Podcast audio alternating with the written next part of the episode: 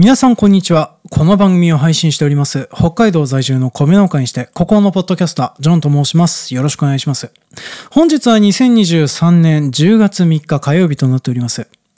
本当だったら、今回はですね、アーマードコア6の農業描写探偵会をやる予定ではあったんですけれども、先ほど収録をしたところですね、まあ、全然説明がうまくいかねえなっていう風なところがよくわかりましたので、まあ、諦めて営農とサブカル会を収録しているような状況となっております。あの、やれどもやれども思うことなんですけども、私はいつまで経っても説明をするのがうまくならねえなっていう風なことをね、まあ、自分で喋りながらも絶望を思いながらね、いろいろとやってたりする昨今でございます。まあ、そんな感じでですね、今回もあの、なかなかに難航しておりますのでね、まあ、今回は諦めて気軽に撮れる A ノートサブカル会の方を、まあ、収録していこうかなと思っております。まあね、あの、こうやって自分に負荷をかけて自分でいろいろとやって、で、それであの皆さんに聞いていただけるので大変ありがたい部分ではあったりはするわけなんですね。そう。結局のところ、おじさんの話なんて苦労したものとか、あと、何かしらのものしか聞いてもらえないようなものになってるんだなっていう風なのをね、あの、自分の体とかそういう風なものに染み込ませていかなければならないなっていう風なことをね、ここ最近はよく思ってたりするわけなんです。で、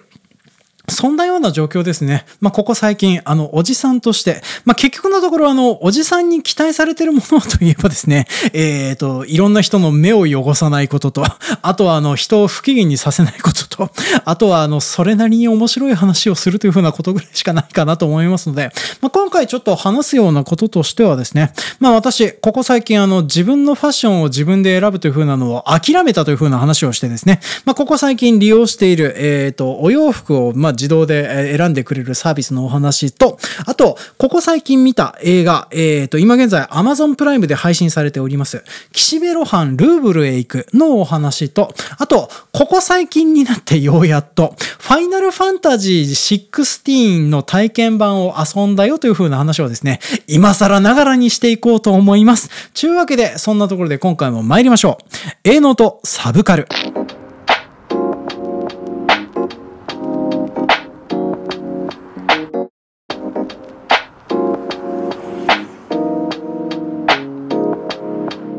この番組は北海道在住の米農家にしてここのポッドキャスターであるジョンがお送りするオーディオエッセイ番組です、まあ、日々の生活と営農を通して思ったこと触れたサブカル作品について種々雑多にいろいろとお話をしていこうと思います。聞けば新たな知見が得られたり得られなかったりすることでおなじみのオーディオエッセイコーナーとなっております。で最初にですね、まあ、ここ最近の生活とかその辺の部分についていろいろとお話をしていこうかなと思っております。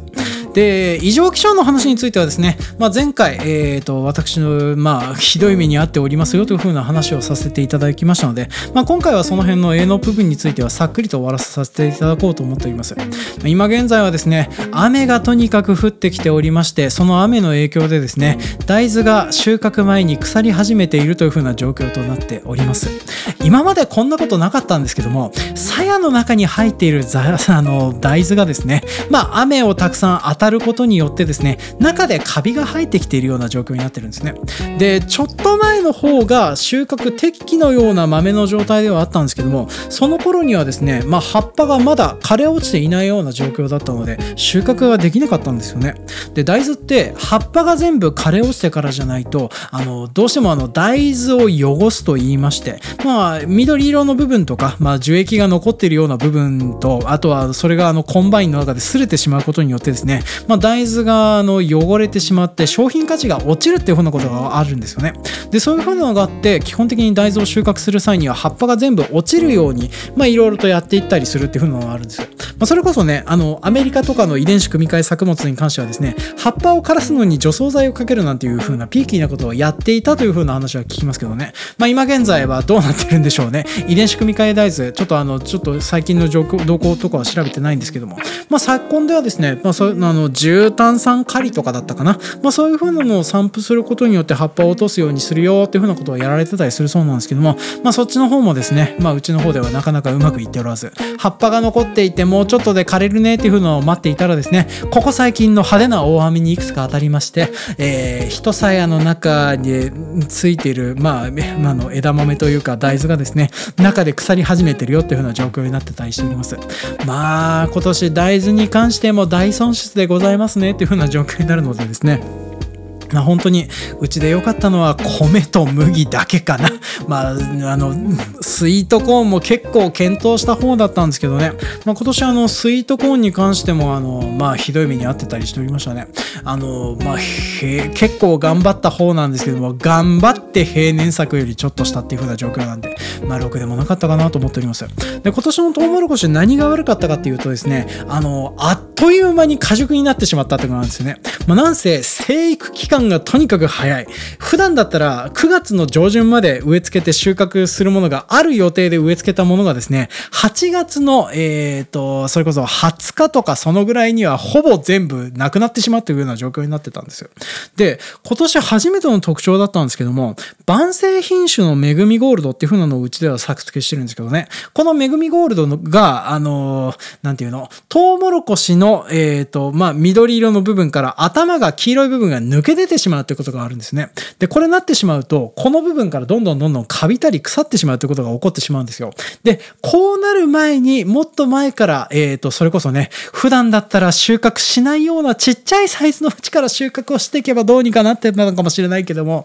けれども、そんなことになるなんて思ってなかったわーっていう風な感じでですね、まあ、それを収穫しなかったばっかりに、まあ、ちょっとあの、うちの方では収穫できないトウモロコシっていうのが後半の方に大量に出てしまいましてですね、まあ、結果してトータルしてみると、まあ、すごく取れた補助もある一方で、全く取れなかった補助もあるので、平均すると微妙な量だったね、というような感じになっておりましたね。来年からこの品種作るのやめようかなっていうふうに思うぐらいには、まあ、ひどい目に遭ってたような年となってたりしておりましたね。まあ、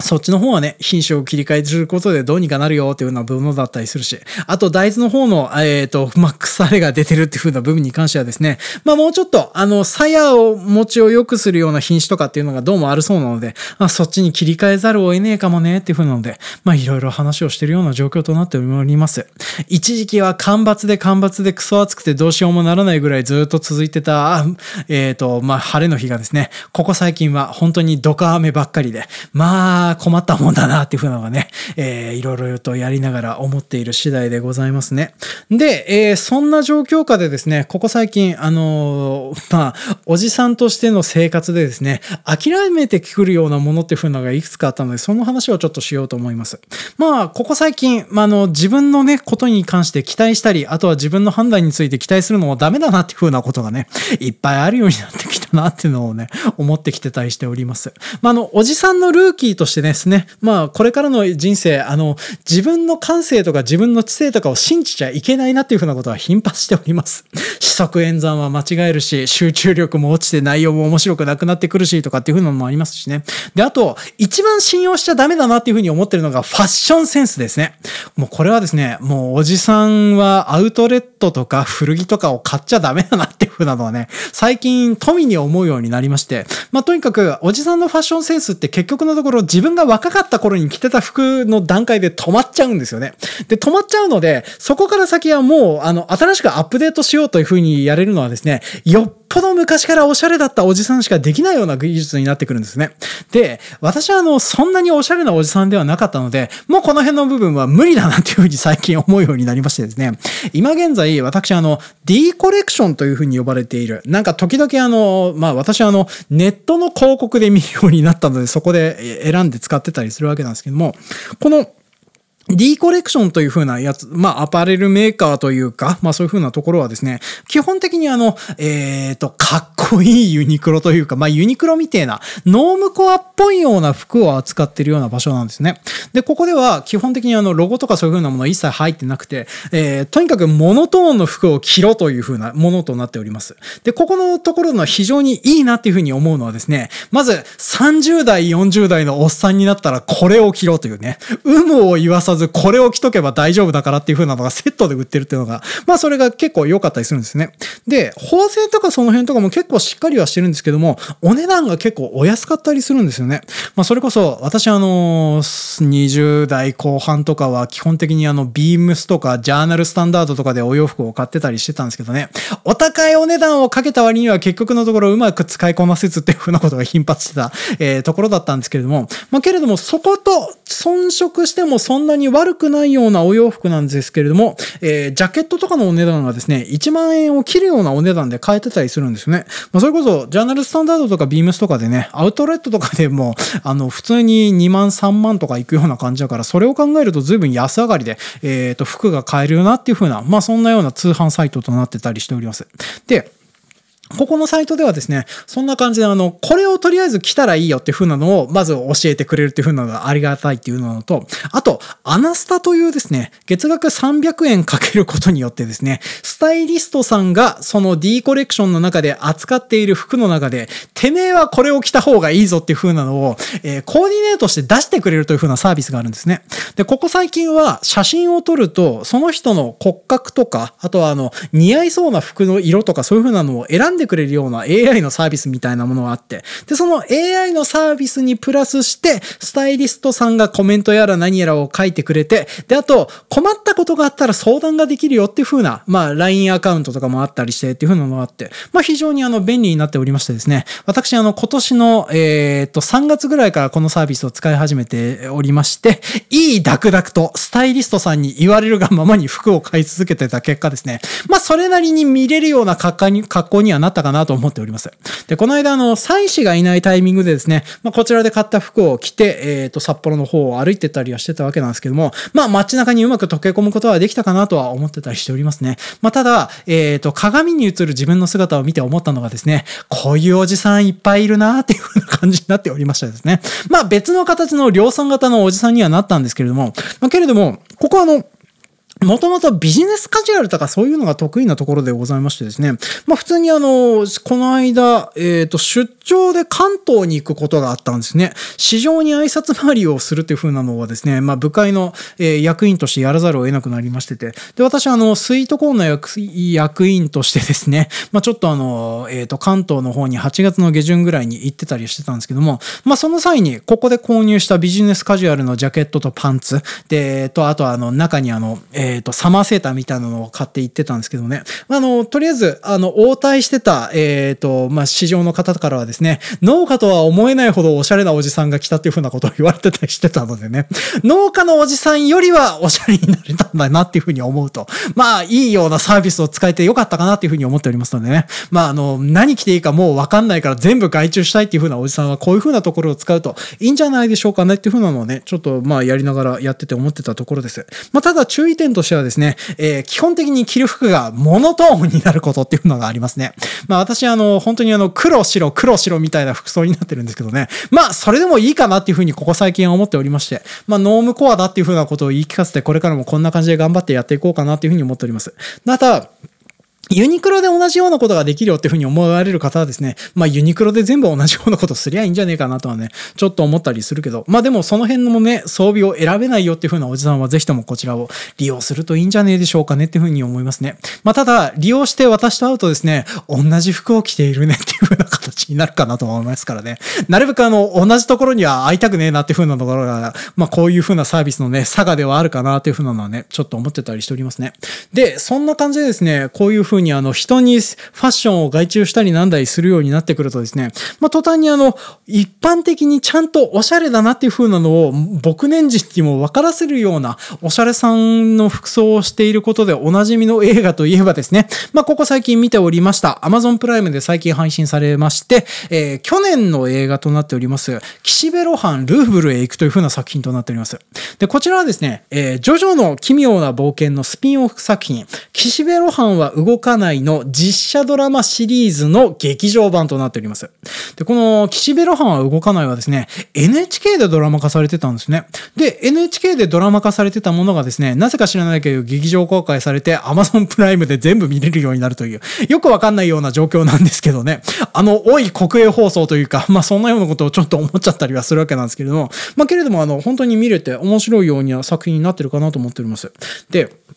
私はあの、岸辺露伴は動かないのドラマシリーズ、かなり好きですね。あの、一番幸福な実写シリーズかなってそら思ってたりしております。で、徐々の奇妙な冒険の第4部に出てきてた岸辺露伴というですね、漫画家でもあり、スタンド使いでもあるという、非常に性格の悪い人なんですけどね、これを俳優の高橋一生さんがですね、本当にかっこよく、え、演じられております。で、ジョジョの奇妙な冒険シリーズ、まあ読まれたことがあったり、アニメ見られたことがあるある方だったらわかると思うんですけども、まあ、パリコレのモデルが出てきたのかなっていう風なぐらい奇抜なファッションをしている登場人物がいっぱい出てくるんですけどもね。で、実際にあの、岸辺露伴もですね、この、そんな感じで結構奇抜なファッションをしてたりしております。なんかギザギザのね、えっ、ー、と、頭に巻くようなバンダナみたいなものを常につけてるような、えー、人だったりするわけなんですけども、これをそのまま実写化してるんですけども、けれども、あの、高橋一生がこれを着こなしているんですよね。まあ、その辺の部分に関してがかなりびっくりするぐらいかっこよく見れるようになってるっていうのが、まあ、すごく素敵だなと思います。で、同じようにこの岸辺露伴の担当編集についているえー、人がいるんですけども、この女性の服装もですね、かなりおしゃれな感じの服装になっておりまして、まあ、ちゃんとあの、こういう風な世界観に合わせたスタイリストさんがついてるっていう風なところがですね、まあ、すごくいいなーっていう風なのを、まあ、映画を見ながらとか、ドラマを見ながら思ってた次第です。で、このドラマシリーズとか映画シリーズ、本当にいいなっていう風に思うのが、短編を1話1話1時間ぐらいの尺で映像化しているっていう風なところにあるかなと思います。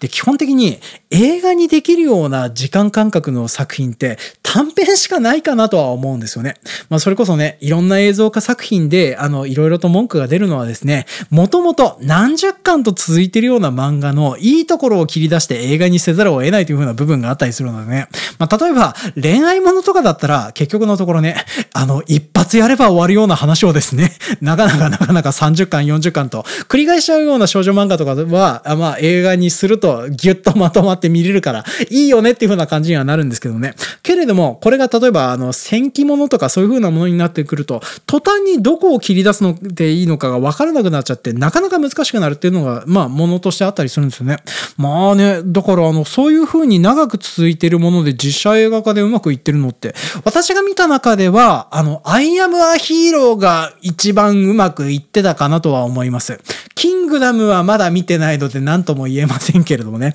まあ、けれども、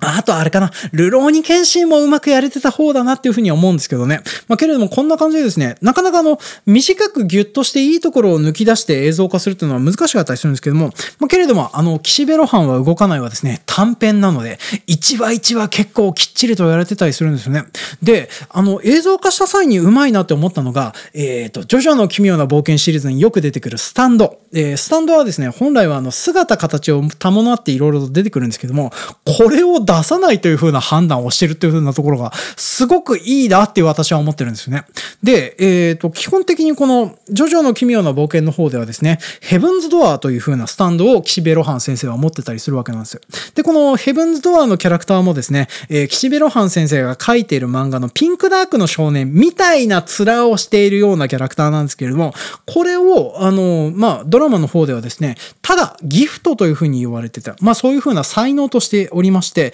一応技の名前としてヘブンズドアっていう風に言うんですけれども、ただその出てくる表彰としては、あの、漫画の本編と同じようにですね、えー、人を本にして読むことができる。そしてあの、本に書き込んだ命令をその人に従わせることができるという風なものとなってたりしております。で、そのね、顔に本ができるっていう風な気持ち悪い感じの描写っていう風なのはですね、特殊メイクみたいなものでうまいことやってたりするので、まあ、この辺の部分については面白いかなと思うんですけれども、まあ、けれども、そういう風なスタンドバトルとかそういう風なものをしないで、ジョジョっぽさを感じさせつつやるっていう風な、まあ、シリーズ構成とかお話構成っていう風なのは非常にうまくできてるかなって私は見ながら思っております。で、本作はその作美でですね、えー、それこそあの、えっ、ー、と、ルーブル美術館をテーマにしたバンドデシネシリーズのっていう風なのがありまして、で、これの舞台、一人、なんか作画、映像化するというか漫画化する一人として荒木博彦先生が選ばれて、まあ、それであの、岸辺露伴ルーブルへ行くという原作コミックっていうのがバンドデシネとして書かれてたりするんですよね。ちなみにバンドデシネの説明はしなくても大丈夫ですかね。フランスの漫画のことなんですけれども、フランスの漫画はですね、基本的に全編フルカラーとなっております。で、それであの、一人一人アーティストが時間をかけて短編のようなものをですね、ちょこちょこ書いていくっていう風な、アメコミとかとは違った形のね、どっちかというと画集とかに近近いような漫画って思ってもらえると、まあ間違いはないかなと思います。で、私の番組でそういえば紹介したことってなかったかなと思うんですけども、私あの、好きでも集めているバンドデシネにですね、えっ、ー、と、ブラックサットという風なコミックシリーズがあります。で、これね、あのー、あれです。えっ、ー、と、1920年代、禁酒法とかそういう風なのが広まってる頃のアメリカを舞台にしてるような、えっ、ー、と、探偵ノワールの漫画なんですけれども、ただ、登場人物のキャラクターをですね、全部動物に置き換えてるという、まあ、あの、ズートピアみたいな感じの、あの、いろんな動物が出てくるんだけれども、けれども舞台はアメリカでそんなような状況になってるよっていう風な、えっ、ー、と、短編のお話だったりするんですね。まあ、これ結構面白いので、ぜひ読んでもらいたいなと思うんですけれども、まあ、こんなような感じでですね、フルカラーのまあそういうふうな大判コミックで出ているやつっていうふうなのを、まあ荒木博彦先生が選ばれて、それであの漫画にしましたよっていうふうなものとなっております。で、これもルーブル美術館をテーマにしたものとなっておりますのでね、まあ他にあのプロジェクトで書いてたのはニコラド・クレシーとか、あとあのメビウスとかが入ってたと思うんですよね。あと他の作家さんちょっとど忘れしましたけれどもね。そうそう、ニコラド、うん、いろいろ話し始めるとめんどくさいので、ちょっとこの辺は割愛しますけれども、まあそんな感じで荒木博彦先生選ばれて、それであの、まあ今回の原作のコミックを書かれておりましたと。で、それで描かれてた内容っていう風なのも、あの、元々のお話とほぼほんど同じような感じで、えっ、ー、と、映像化されております。で、原作コミックと違うのはですね、この原作コミックの方には、えっ、ー、と、ジョジョの第4部で出てきた奥安っていう、あの、ガオンっていう、あの、空間を削り取るスタンド使いがいるんですけれども、まあ、彼が出ていたんですけど、それが真っ向から消されてしまって、まあ、岸辺露伴先生一人で、えっ、ー、と、いろいろと行動してどうにかしていくよっていう風な映像化となっておりますした。で、私はあの、美術に関してはこの辺のことはあまり詳しくなくて、で、ちょっとその辺の部分についての解像度というのはさっぱりわかんなかったんですけども、まあ、いろんな絵を出しつつ描かれておりまして、その辺が非常に面白かったかなーっていうのを見てて思いました。で、劇場で見て価値があったかどうかっていう風なのがちょっと判断がつかなくてですね、映画館でやってるのは知ってたんですけど、結局見に行かなくて、それでアマプラ落ちしたものを見てるっていう風なものとなっておりましたね。まあ、NHK が制作に絡んでおりますから、本当はあの、ルーブル美術館を 4K で撮りました。で、それを大画面でご覧くださいみたいな。まあそんなようなテーマあったのかもしれねえなとは思うんですけどね。まあけれども、アマプラで全然見てても普通に面白かったなーっていうのはね、もうちょっとやってて思いました。で、本作、あの、どういう風なお話なのかっていうと、えー、最も邪悪な黒い絵をあのルーブル美術館まで見に行くっていう風なプロットのお話となってたりするわけなんですけどね。まあでもあの作品の内容とかその辺のものに関してはですね、なかなか説明が難しかったりしますのでね。まあこの辺の部分までの説明を聞いて、ちょっと面白そうだなと思ったら、普通にアマプラでいきなり見てみてもそれなりに楽しめるんじゃねえかっていう風なところで、えっ、ー、と、ここ最近ちょっと触れておりました。今更触れた、ファイナルファンタジー16の話をちょっとしようかなと思い思います。でね、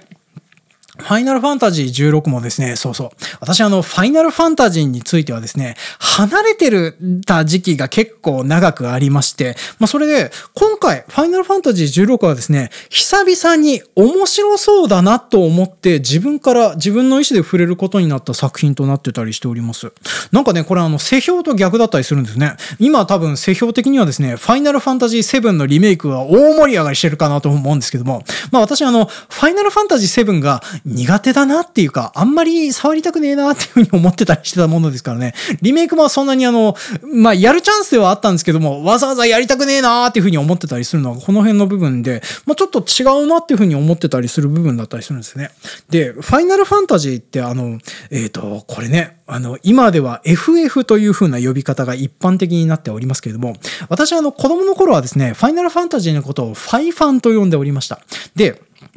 私あの中でのファイナルファンタジーというか、がファイファンだったのはですね、1から6まではファイファンだったなって私は思うんです。で、FF となったのは7からだなっていうふうに思っておりまして、7以降の FF はあんまりやる気がしないんですけれども、ただ今回の FF16 に関しては、ファイファン16っていうふうに呼ぶのが正しいような作品になってるんじゃないかなとは思うんですね。まあ、もしかしたら、あの、FF14 も似たような世界観の作品となっておりますので、FF14 もファイファンって言っていう風に言ってもいいのかもしれないんですけれどもね。けれども、私はちょっとあの、そもそもオンラインゲームがあんまりやりたくないっていうね。あのー、基本的にゲームの中でまで人と触れ合いたくないっていう風に思いましてね。まあそれであの、ネットワークゲームだからやりたくないっていう風なのがあって、食わず嫌いがすごかったりするので、ちょっとずらしたりしてるんですけども、まあけれども、久しぶりにそういう風に感じられるようなゲームになってるかなって思ってます。で、この FF16 がファイファン16だなっていう風に感じる一番のポイントっていう風なのが、まず久々にあのクリスタルをめぐるお話になっているっていう風なところと、あとシリーズで今まで出てきてた召喚獣と呼ばれている、あの、まあ普通に強い攻撃魔法だったりしておりますね。大体全体攻撃をしたりとかそんな風な感じなんですけどっていう風なものなんですけども、これがあの大怪獣バトルをやらかしてるっていう風なものになってると。あと、えっ、ー、と舞台になってるのが魔法が一般的に使われているファンタジー世界が舞台になってるっていう風なところで、まあ、非常に昔やってきてたファイファンみたいな雰囲気の、えー、今現在の最新アップデート版だなっていう風な感じがするんですよね。で、体験版をやっただけの感想で恐縮なんですけどね、それこそね、これ多分あの体験版やったよっていう風な感想いっぱいみんな出してるかな、話さなくてもいいかなと思うので、あれなんですけども、やっぱりあの、ファイナルファンタジーがファイファンだった頃のね、あの、そんなようなテイストっていう風なものがすごく感じられるんですよね。例えば、ゲームの中に出てくるあの、竜騎士って呼ばれてるものが、あの作中の中で敵ボスとしてちょっと出てきたりするんですけども、その竜騎士がですね、こんな風に飛んでたんだっていう風なのが、まあ、作敵と戦っていたりしてて出てきたのが、私はあの、すごく、あの、興奮したというか、嬉しくなったんですよね。そう。あの、今まで頭の中では出てこなかったけれども、ドット絵の中で動いてた世界観という風なのが、こんなような壮大な世界観だったんだっていう風なのを保管してくれるような作りになってるんですよね。まあだから、今まで弱い弱いなっていう風な扱い、あの、普通にあの、召喚獣ってあの、まあ、昔のね、JRPG の頃なんて、あの、攻撃魔法とかじゅんぐりじゅんぐりに覚えてったら、昔の魔法とか使うことなかったじゃないですか。なんですけども、それがですね、うまいこと、現代版アップデートで、例えば、あの、いくら最初に覚えるような小さな弱いような魔法でも、コンボの中に組み込むと強いよねっていう風な感じで使われてたりするっていう風なのも非常にいいし、あと、召喚獣と呼ばれている、あの、まあ、キャラクターとかそういう風な魔法だったんですけども、今まで、それこそあの順番に覚えていったら、えー、召喚獣の魔法、それこそあのバハムートとか覚えたら、最初の方に手に入れてたタイタンとか使わなくなるよねっていう風なやつがですね、普通にタイタン 2A じゃんとかね、えっ、ー、と、シバとタイタンの大バトルとか、人間が太刀打ちできねえなっていう風な感じの動きをしてて、まあそういう風なのを見せてくれるっていう風なだけでもですね、ファイファンをやっていた頃の記憶を呼び起こされて、すごくこの辺の部分は体見まで見れてて嬉しかったなって私は思ったんですよね。で、それで体験版はですね、一応2時間ぐらい、あの、スクールにわーっとやって、わーっと楽しかったなーというふうに思ってるんですけどね、ちょっと買うのが、ちょっとどうしようかなというふうに思ってるのが、ゲームとしてはすごく簡単っていう風なところがですね、すごく不安な部分だったりするんですよね。まあこれはあの、体験版だからとかっていう風なのもあるとは思うんですけども、まあ基本的にね、ボタン連打したら勝ててしまうっていう風な、まあバランスになっちゃってるっていう風なのが残念な部分かなと思うんです。で、実際にゲームをちょっと簡単にするようなサポートアイテムみたいなものっていうのが、いきなり使えるようになってるっていう風なのでもあるんですけども、けれどもそれを使わなくても普通に戦って勝てるようなバランスになっちゃってるっていう風なところがですね、少し不安だなっていう風なところがあって、今現在買うかどうかっていう風なのを悩んだりしてる部分だったりするんですね。で、あと、あの、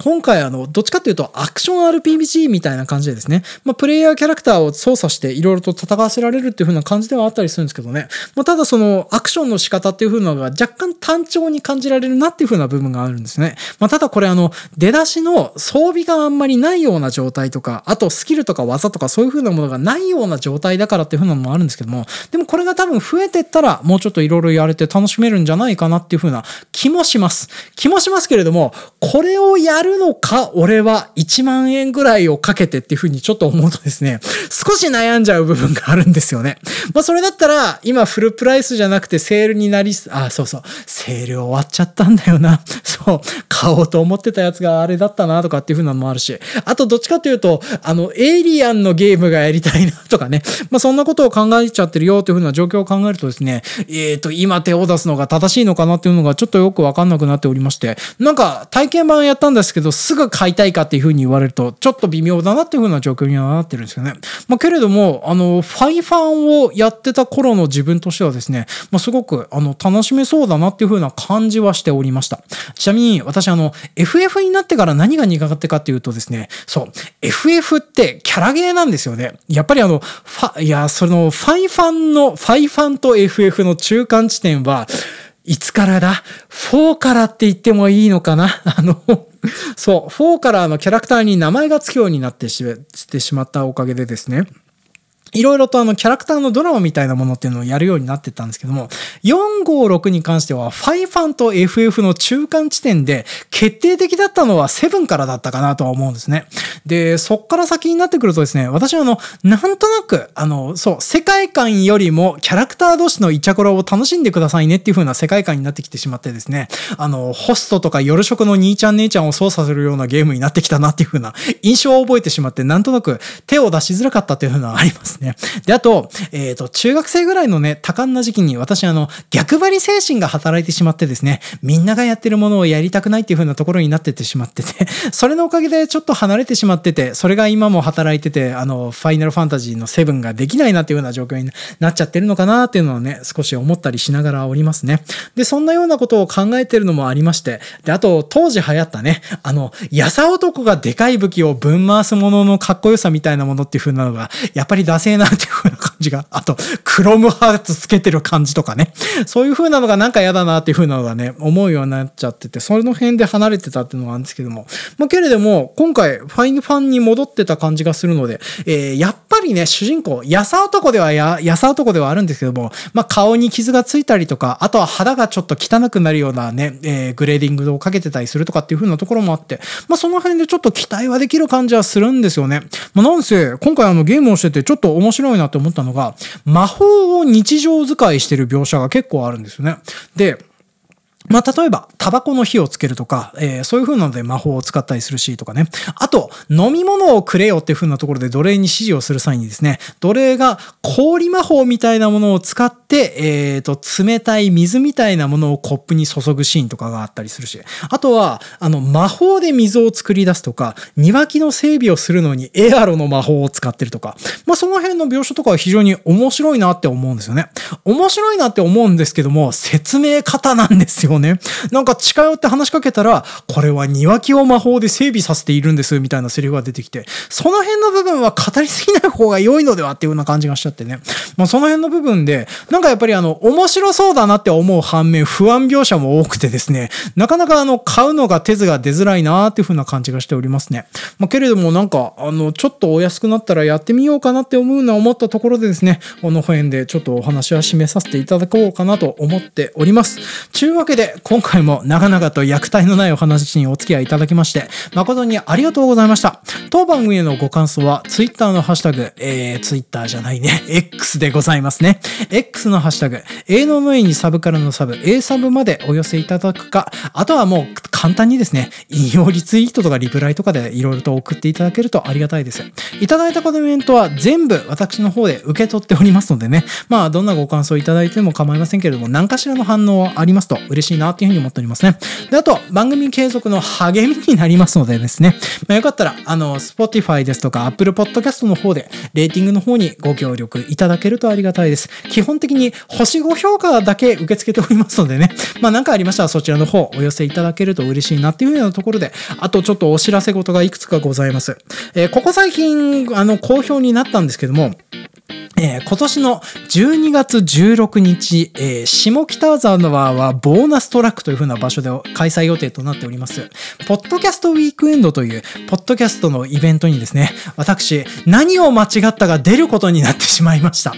えー、私、あの、今年の3月にですね、ポッドキャストフリークスという風なイベントの方に、えっ、ー、と、まあ、ポッドキャスト番組、夜の農家、植物学ぶラジオというふうな3方と一緒に、まあ、出展したっていうふうなのなんですけども、そこで得た、あの、縁が元にですね、この2番組と、あとさらにその時にお隣でやっておりました、道草をハムというふうなポッドキャスト番組の方とですね、えー、4番組合同で出展をすることになりました。で、今現在、私の番組だけが、あの、出てるような感じにはなってるんですけどもね、まあ、蓋を開けてみれば、この4番組でいろいろとやっておりますよ、というふうな形になると思います。で、売るものはですね、多分その当時に売られてたのと同じような構成でですね、まず私私がお米を出します。夜の農家の公平さんがですね、多分みかんのジュースとか加工品とかを出すんじゃねえかな。で、あと、あのー、植物学ぶラジオのりょうやんさんが農薬のグッズやら何やらを持ってきてくださって、で、あと、道草をハムの方が最近本を出されましたので、えー、本を売るんじゃないかなとは思っております。